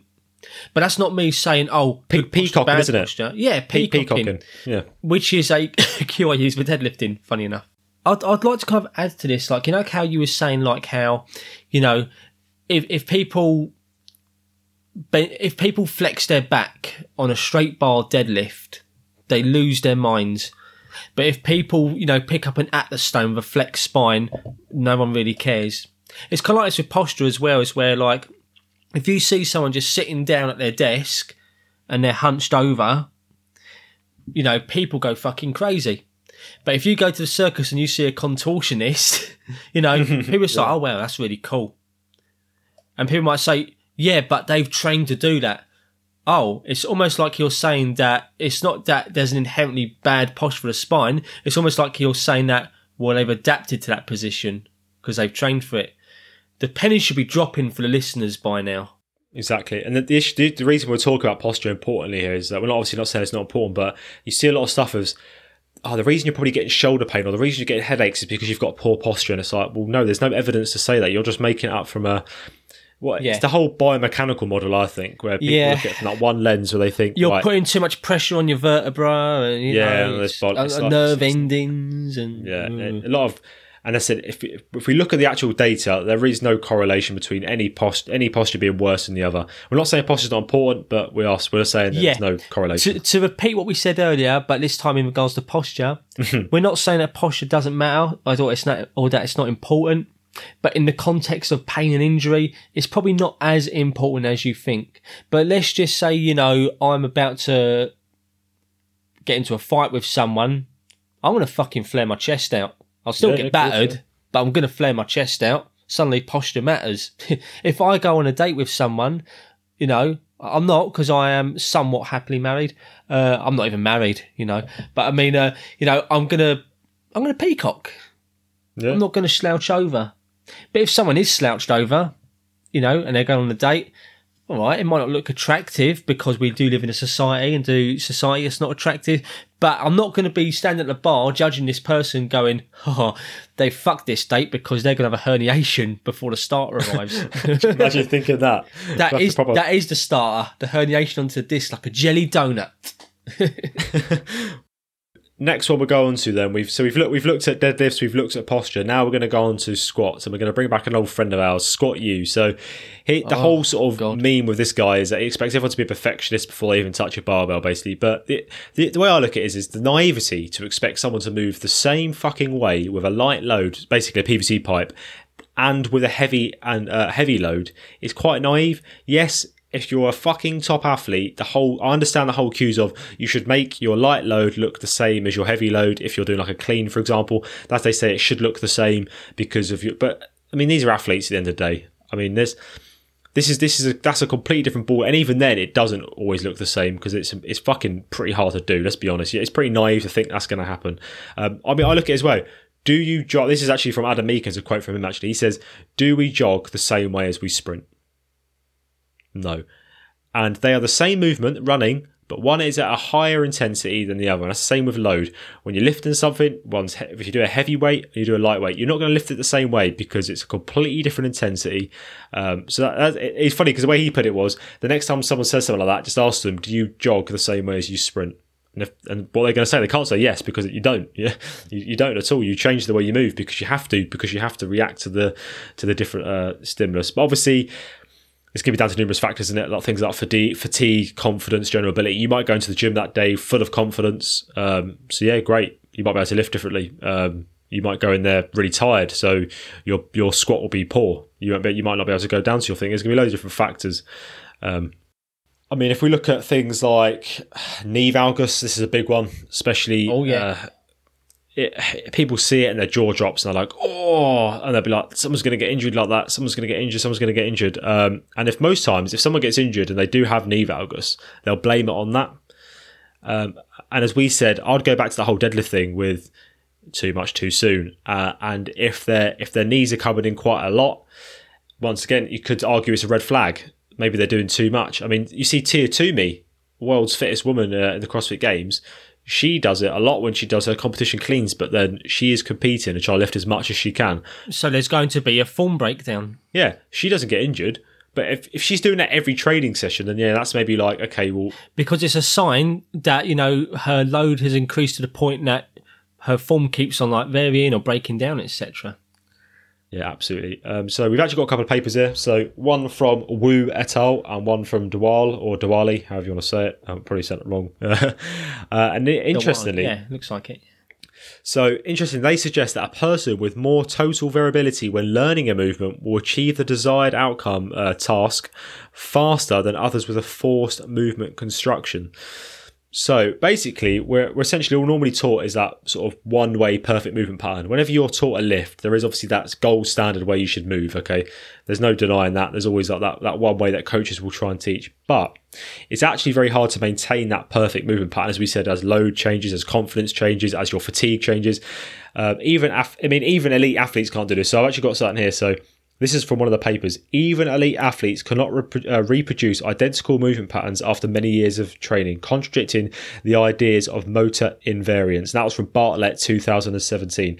Uh, and obviously, the, the first two were saying that if you have more variability in your training, you're actually going to get to your goal quicker.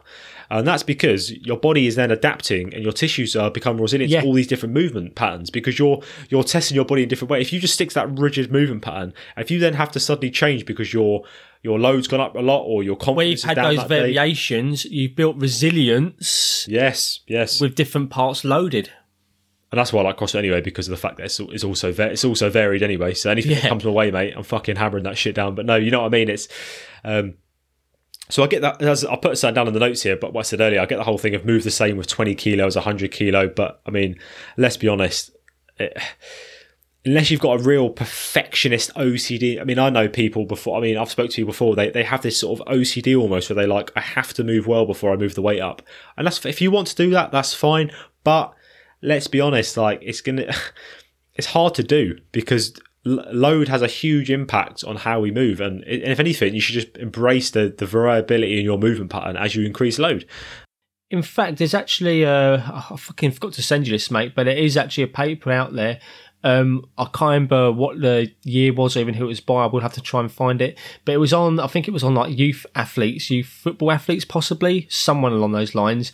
And it was actually to do with perfectionism on technique and uh, performance. And it showed that high levels of perfectionism were actually correlated with more likeliness of injury, which kind of does make sense to me because it means that if you're overthinking things, then you're adding more acute stress, more acute workload, etc. Yes, so it, right, it does kind of make sense. Like if you try to be too much of a perfectionist, you can actually be shooting yourself in the foot sometimes.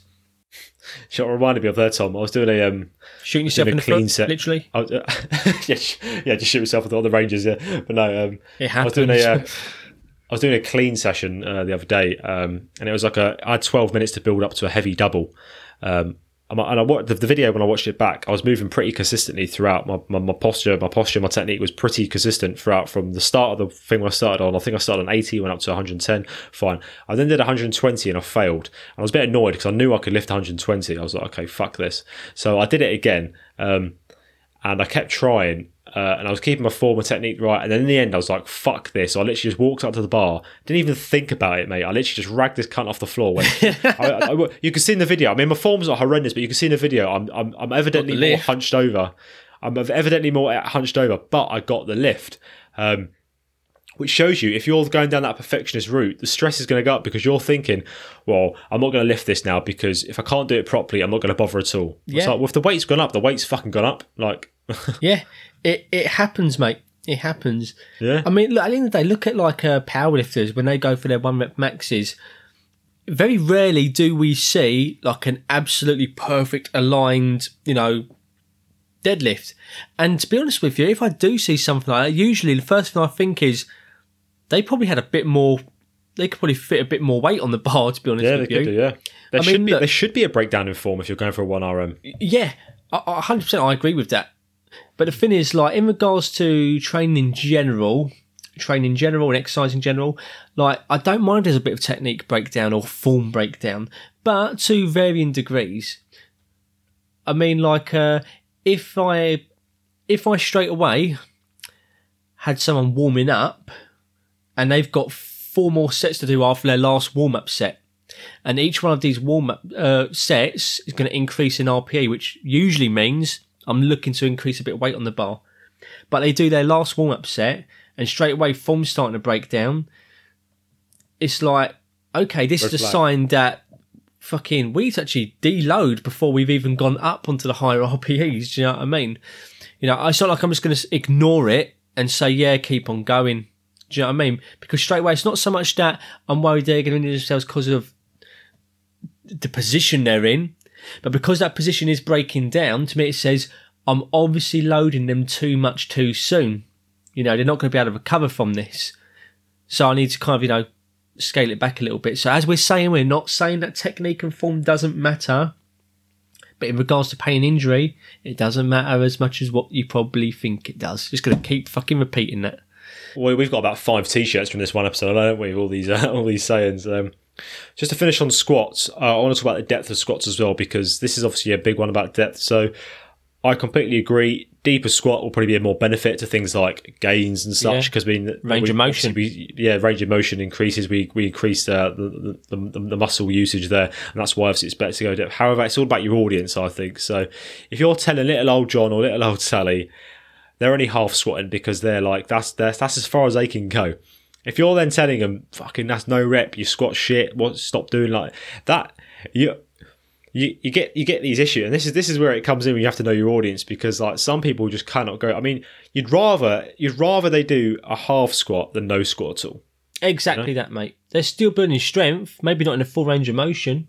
But people scoffing at these people makes them feel hor- horrendous, and they don't want to be in the gym anymore. If they can't get to a full acceptable squat depth, whatever that means, like, well, what are you going to do? Where do you go from there? Apart from just constantly saying to them, that shit, that shit, that shit, what are you going to do? What you might find is just by having them do a quarter squat, well, what is strength training anyway? It is also flexibility, Flexibility training, yeah. because you Yeah. are stretching the relevant muscle groups as you're doing these movements under load. You know, which might even be better than static stretching most times.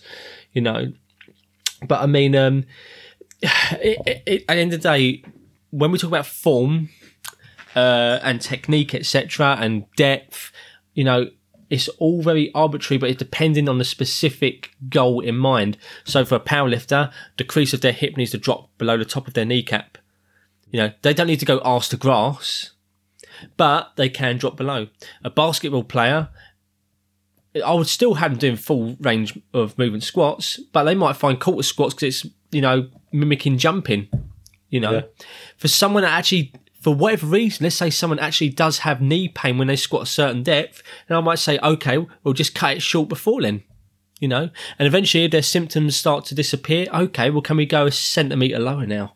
You know, stuff like that. We need to, we need to remove this whole like almost like There's one sort way of we should do Yeah. things. You know, like you sit in a gym, like it's awkward. You're sitting in a gym, but someone might be in the corner. You have no idea who they are. You have no idea what they what their life is about, and you'll see them, and you'll go, "That's Ah, not a real yeah. squat." It's like, what do you mean that's not a real squat? Like, why have you? Do you know what they're going through? Do you know, as you said, what if they have knee pain when they go down too deep? They might be. I'm so glad you brought this up. Uh, and because the thing is, I've actually had this situation at work recently. Oh, Now I've got to tread Juicy. carefully here because I know that I may actually have people from work listening to this particular episode. But people kind of dragging me saying like, um, "Can you see that guy in the squat rack over there? Look at him. Look, look, look at his range of motion." I was I just kind of like listened to him for a little bit, and I completely just went against the grain. I said, "Look, at the end of the day, we don't know why he's doing that. One, he might just be learning the movement. You know, we might wake be, up after grass. Yeah. actually, that's a lie. That's a, that's a lie. You do wake up after grass because when you come out the womb and you're a child, you can squat quite deep. Actually, that's another point. We haven't even fucking mentioned that. We haven't even mentioned the whole children and squatting thing, have we? Oh god, yeah, like this whole thing about oh, have you seen a baby squat? It's absolutely perfect. Well, one, babies are fucking anatomically built different to us in the sense that they have a massive head. They are basically a Funko Pop figure. You know, their center of gravity is completely different. It's a lot easier for a baby to squat than an adult human being. Um, but you know, like uh, yeah, going back to it, like I was kind of listening to my colleagues pretty much form shame this guy, which to be honest with you, I'm really disappointed in them doing that. And like I actually I just I just in both barrels said, look, we don't know what's going on. He might have an injury, you know. He might have mobility issues currently. He might be working on his depth. For we His know, coach might be Joel Seedman. his coach may be Joel Seedman. For all we know, that is 90 degrees for him. You know, we, we, we just don't know. We don't know. Yeah, we don't know. People could be Can't training through pain. So, you, you know, everyone's squat depth and their form is dependent on their specific goal, which is kind of like what you said, what Dean said earlier on. Do you know what I mean? Technique and form does matter, but it depends, you know. In regards to pain and injury, maybe not as much as we think. By the way, we're not saying it doesn't matter at all, but what we are saying is probably doesn't matter as much as what you think. Because for sure, some people, certain movements might actually exacerbate their injury or cause pain, you know, but just maybe not as much as what you think. But yeah, I'm glad you brought that up because I had to kind of get that out there. Do you know what we need, some? I, th- I think I need to get back on the blow with uh, Trident or something and maybe get some. I think, you know, the t shirts we're wearing now. So if you can't see them, actually, I'm actually wearing it today. The Chat Shit Get Fit t shirt. You see it there? So actually, Oh, I do it see today. that. That looks lovely. Quite, it's quite snug. So what I'm thinking, mate, would be great is if we if we get some new ones of these, but on the back it says "it depends," but with like little speech things. It depends. It depends because we sell that so. I think that'd be a great T-shirt. But what you can do is get it where you know you get like a little shirt pocket, and sometimes you get like Ah, a yeah. hidden thing where it just says it depends, but inside the pocket. So next time someone asks you something, you just go, Let's pull it out. "I've got the secret right here in my pocket," and you just put it out and it goes, "It depends." It You just put it back up. There you go. The secret was in your pocket the whole time. The answer to everything. It was. It was. Um, guys, if you do want, if you do want one of these uh, these podcast T-shirts, I mean, we've only got them for us at the moment. But if you do, if you are interested in one, I'm sure I Just can speak go to, to the guys that make them. Primark, uh, buy buy like a OD green shirt, and uh, get like a big black marker pen and just trace it. or send us an email and we can sort you out. Um, that's Or that's you could do that's the, that's the alternative. Times are tough. well, it's tight.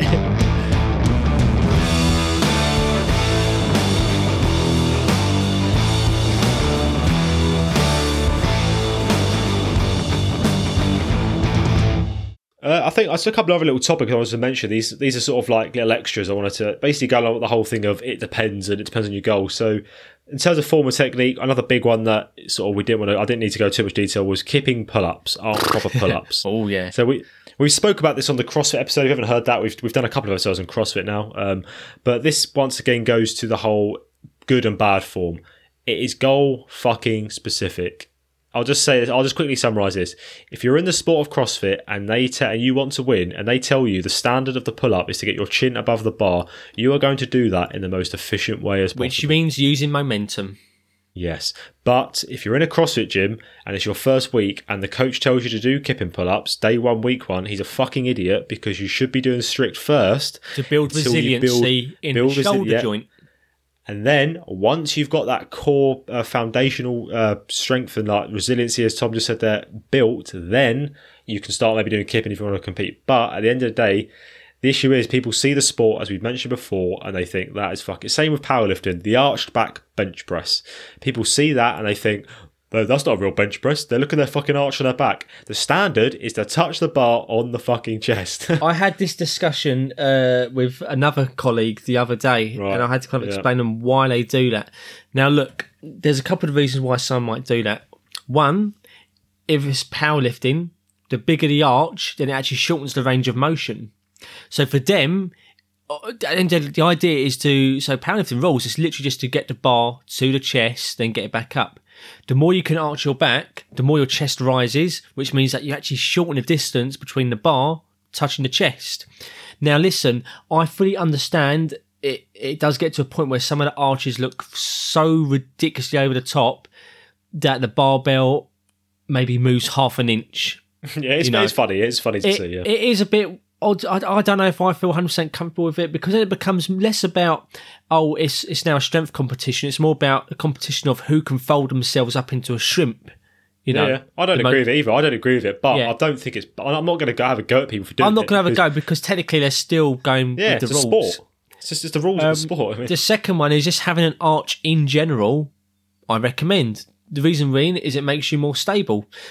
Feet on the floor, your bum is on the bench, and then you've got that arch and your upper shoulders, your upper back is pressed into the bench. well, I always do this. So when I sit down, Yeah. mate, I always bring my shoulder blades in a bit like that, and then I Yeah, I do that. myself in, and it, and I get I get myself. You bring your feet back a little, maybe get on your toes or whatever it is, and you do that, and you you feel stable, you feel solid. You know, The reason being is that if you have an arch in your back, then it forces your shoulder blades into the bench. Hmm. Now, don't get me wrong, you can just have your upper back on the bench, but there's a difference between having your upper back on the bench and having your shoulder blades forced into it, which makes it a bit more stable. If you were just to lie completely flat backed, now your upper back might just be touching the bench. But technically, your shoulder blades will be rolling forward.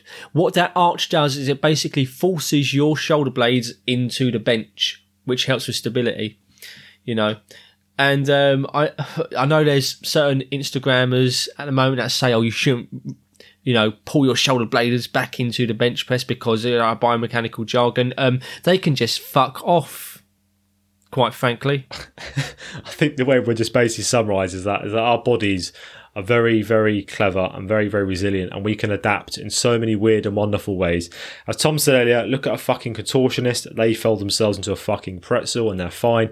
We can do anything if we want to move in a certain way, as long as you do it in a progressive way, then you will be fine. The problem is when you try and do something acutely, that's when you're going to get issues. So any of these movements, kipping pull-ups, GHD sit-ups, where you have like that hyperextension of the spine, things like that. If they look mental, you probably think that's going to injure you. Yeah, it will if you do hundred of them day one, week one. I mean, look, do you think a contortionist just woke up one day and said, you know what, I'm going to fucking just do this, down I go? That picture you showed of the guy lifting the at the stone, so that's actually Alan Thrall from um, Alan Thrall, sorry, from Untamed Strength, who's actually one of my favourite people to go to for lifting cues. You know, do you think that he one day just woke up and said, "Yeah, I'm going to pick up the heaviest Atlas stone I can fucking find"? No. Over time, they progressively overloaded. You know, all in various different positions. Lamar Gant, the guy who had severe scoliosis, he didn't just wake up one day and say, Yeah, I'm going to pull five times my body weight. Over time, even though he had what is socially unacceptable in regards to what we consider to be perfect alignment of the spine, you know, he progressively overloaded. Do you see where we're kind of going with here? I mean, I would like to kind of go on a bit of a tangent to try and explain this and summarize a bit more if you want to pull up a sandbag. And this is kind of what we spoke about the other day. Safety's off. Safety's off. Now, I first of all, let's rewind all the way back here. I know that this is a highly emotional topic for a lot of people. This is one of the most highly ingrained like beliefs amongst the general public and especially personal trainers. The vast majority of personal trainers are going to tell you you should not be flexing your spine, shouldn't be extending it, perfect alignment, perfect this, perfect that, etc., etc., etc let's put it this way when you drop your car keys and you go to pick them up, do you do a perfect squat to pick them up? Do you do a perfect hinge hip pattern to pick them up? A perfect deadlift? Chances are you do what is known as a Jefferson curl, which is something we've not fucking really even mentioned on the podcast so far. You know, um, chances are you just kind of like round your back, just pick it up, you don't even think about it okay, I can probably understand that you're now thinking, well, hang a minute, that's just a set of car keys. That weighs nothing. You know, a set of car keys and a 200 kilo, you know, barbell, two totally different things. Well, straight away, the penny should be starting to drop by now. It's almost like you're saying, well, it's not so much the movement that's dangerous. It almost sounds like it's the load that matters. Okay, what about um, picking up uh, your shopping bags with a flex spine? Is that inherently dangerous? No. Why? Oh, because it's uh, you know still a light load. Okay. What about let's say Eddie Hall, who was one of the world's most strongest men, Britain's uh, you know strongest man. If he's loading up plates onto a barbell, do you think he picks up a twenty kilo plate with complete perfect optimal spine deadlift form, or do you think he's kind of bends over, stoops over, almost like an Atlas stone pickup and just picks up a, you know, not even like an Atlas stone, he just picks, he just bends the fuck out of his spine and picks up a 20 kilo plate and slams it onto the barbell. You know? But then people are probably going to say, well, yeah, well, that's Eddie Hall. You know, he's like super strong. He's like UK strongest man. Of course he can handle it. Once again, the penny should be dropping here. It's almost like I'm trying to say here, well, Eddie Hall can handle that because he's strong. That's a light load for him. Do you see what I'm getting at here? It's not so much that it's a certain form. Load, as I, you know, I said at the start, the load. forget forget good form, forget bad form. Think of it as good load and bad load, and that that's that's that's literally it at this point. It's it's all yeah, to do with load management. Exactly, it's to do with resiliency. At the end of the day, have you gradually adapted to this different movement? I mean, yeah, something I keep mentioning. Uh, sorry, something I've just mentioned was the Jefferson curl. If you've not seen a Jefferson curl before, go and YouTube it. A Jefferson curl is like a deadlift, except you take the, the, the hinge pattern out of it and you actually just curve your spine. You're moving under load. And that's why the other things moving under load. Okay, if we're going to pick up with a flex spine, it's okay as long as we don't actually start moving whilst we're under that load. Once again, I disagree with that. The Jefferson curl shows that we can actually move with, uh, like whilst flexing and extending our spine, you know, as long as we kind of build up and adapt to it. Once again, it's not to do with the position, it's to do with the load. It is to do with the load. You know, now don't get me wrong, we are not saying that technique and form doesn't matter. As I mentioned earlier on in the podcast, I would not be teaching a deadlift workshop and a squat workshop if I believe technique and form didn't matter. So first of all, like, well, what is the difference between form and technique? Are those kind of like interchangeable? Um, I'd, I'd say they're very similar. I mean, it's a bit hard, it's a bit hazy. Um, so when you think of form, I think of how the movement is actually performed in regards to the muscle groups it targets, let's say. That's what I would say it is. I think it's a bit subjective. I don't even know it's like an actual cri- official criteria for it Very closely linked, aren't they? Yeah. Technique is when you perform a, well, a technique that allows you to be more efficient at the hmm. task. Yeah, I'd agree with that. Yeah. Yeah. So, like, let's if I've got like a bodybuilder, or I have a female client that says, "Look, Tom, I want to get a you know nice booty, you know." I, I, I, want to I want to tone my glutes. I want to tone my bum. You know the old toning. You know which personal trainers love to throw out toning their bum. You know toning's a fucking shit word to use by the way. And if your personal trainer's still saying toning, then something's gone seriously fucking wrong down the line. But straight away, let's say I'll get them onto deadlifts because it is a glute exercise, it is a hip dominant exercise. Now, the problem is this person keeps on picking up with an overly flexed spine and not really using their hips. Well, considering their goal is to, you know, build the glutes, I want them to somewhat have a bit of a flat back because I want most of the movement coming from the glutes. So straight away, technique does matter. Form does matter for this person, not because it's about in like reducing injury risk or mitigating it, but it's to do with their goal. If they're lifting flexed spine and taking the glutes out of it, it goes against their goals at the end of the day. Ah, but let's say, and this is where the applications of this becomes pretty important in having this attitude towards form and technique. As I said, I did a workshop today and I had people with all different skill sets. If straight away I had, so I only had them lifting 30 kilos, which is nothing, absolutely nothing. First couple of sets they were doing, their backs were all over the place. They was flex, they was here, they was there. Straight away, if I was to jump on them and start over coaching them, one, I'm going to put that fear into their head, and two, I'm just going to overcomplicate them. So what I actually did was I I I, I launched their form, and it was like, okay, they're not struggling with form here because you know the the bar's too heavy. It's just that it's a strange movement for them. So I'll just let them continue. I let them continue, let them finish their set. Okay, cool. Now what I'm going to do is I'm going to tweak it a little bit, just so we can make you more efficient at the lift. So what I'll do is I'll start saying, okay, let's flatten your back here because I want most. It is a deadlift at the end of the day. I want most of the movement to come from the hips. So let's take the, the, the upper, you know, let's take the flexion out the spine a little bit here in the upper part at least. Let's, uh, you know, go for the older.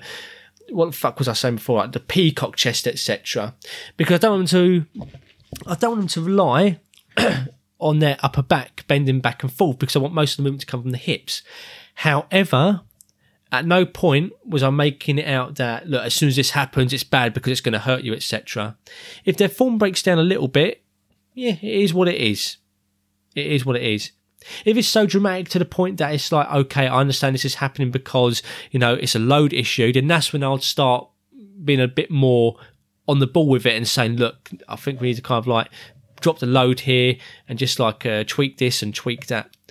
If, as I said earlier, it was do, I'm, I'm teaching this exercise very specifically because I want them to target a certain muscle group, then certainly form is going to matter a lot more because I want them to be targeting their glutes. And if they're not really hinging at the hips and they're doing it mostly from their upper back, then that means that they're not fucking hitting their glutes effectively enough.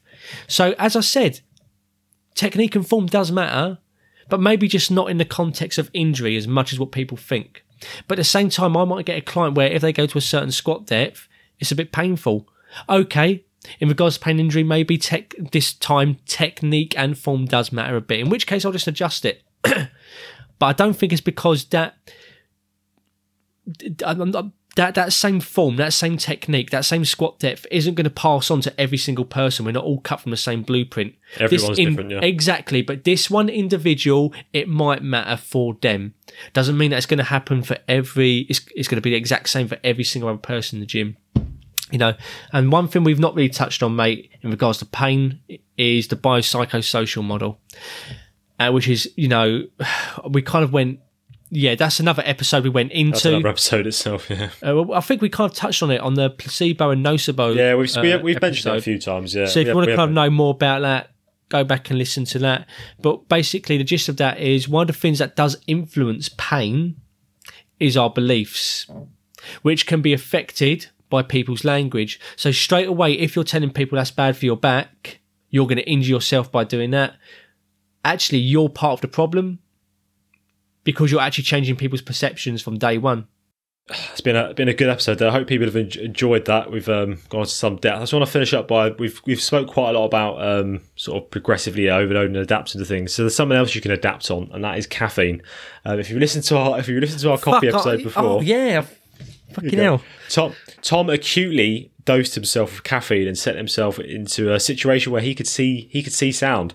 Um, so you do need to you do need to progressively overload in caffeine. But what we what he did have was was uh, was Cannibal Coffee. So all jokes aside, we, uh, we've got a, a great coffee sort of partnership where if you uh, head over to cannibalcoffee.co.uk uh, and you use the code primal10 and that's uh, 10 is numericals uh, you will receive 10% off your order. And we also get like a little something back so it can sort of help us towards the running cost of the podcast. So at the moment that's kind of the only way people can sort of support the podcast if that's what you want to do we're not that bothered really. But it's good coffee as well. It's really i mean i use it as pre-workout. Tom uses it to see sounds um, but as we said ca- ca- caffeine once again start light. If you do get some coffee from these guys and you get the maximum charge one be careful of your dosing because if you acutely dose with that shit, you will fucking it will get you get it will get you. Yeah, it's all about progressive workload, really, mate.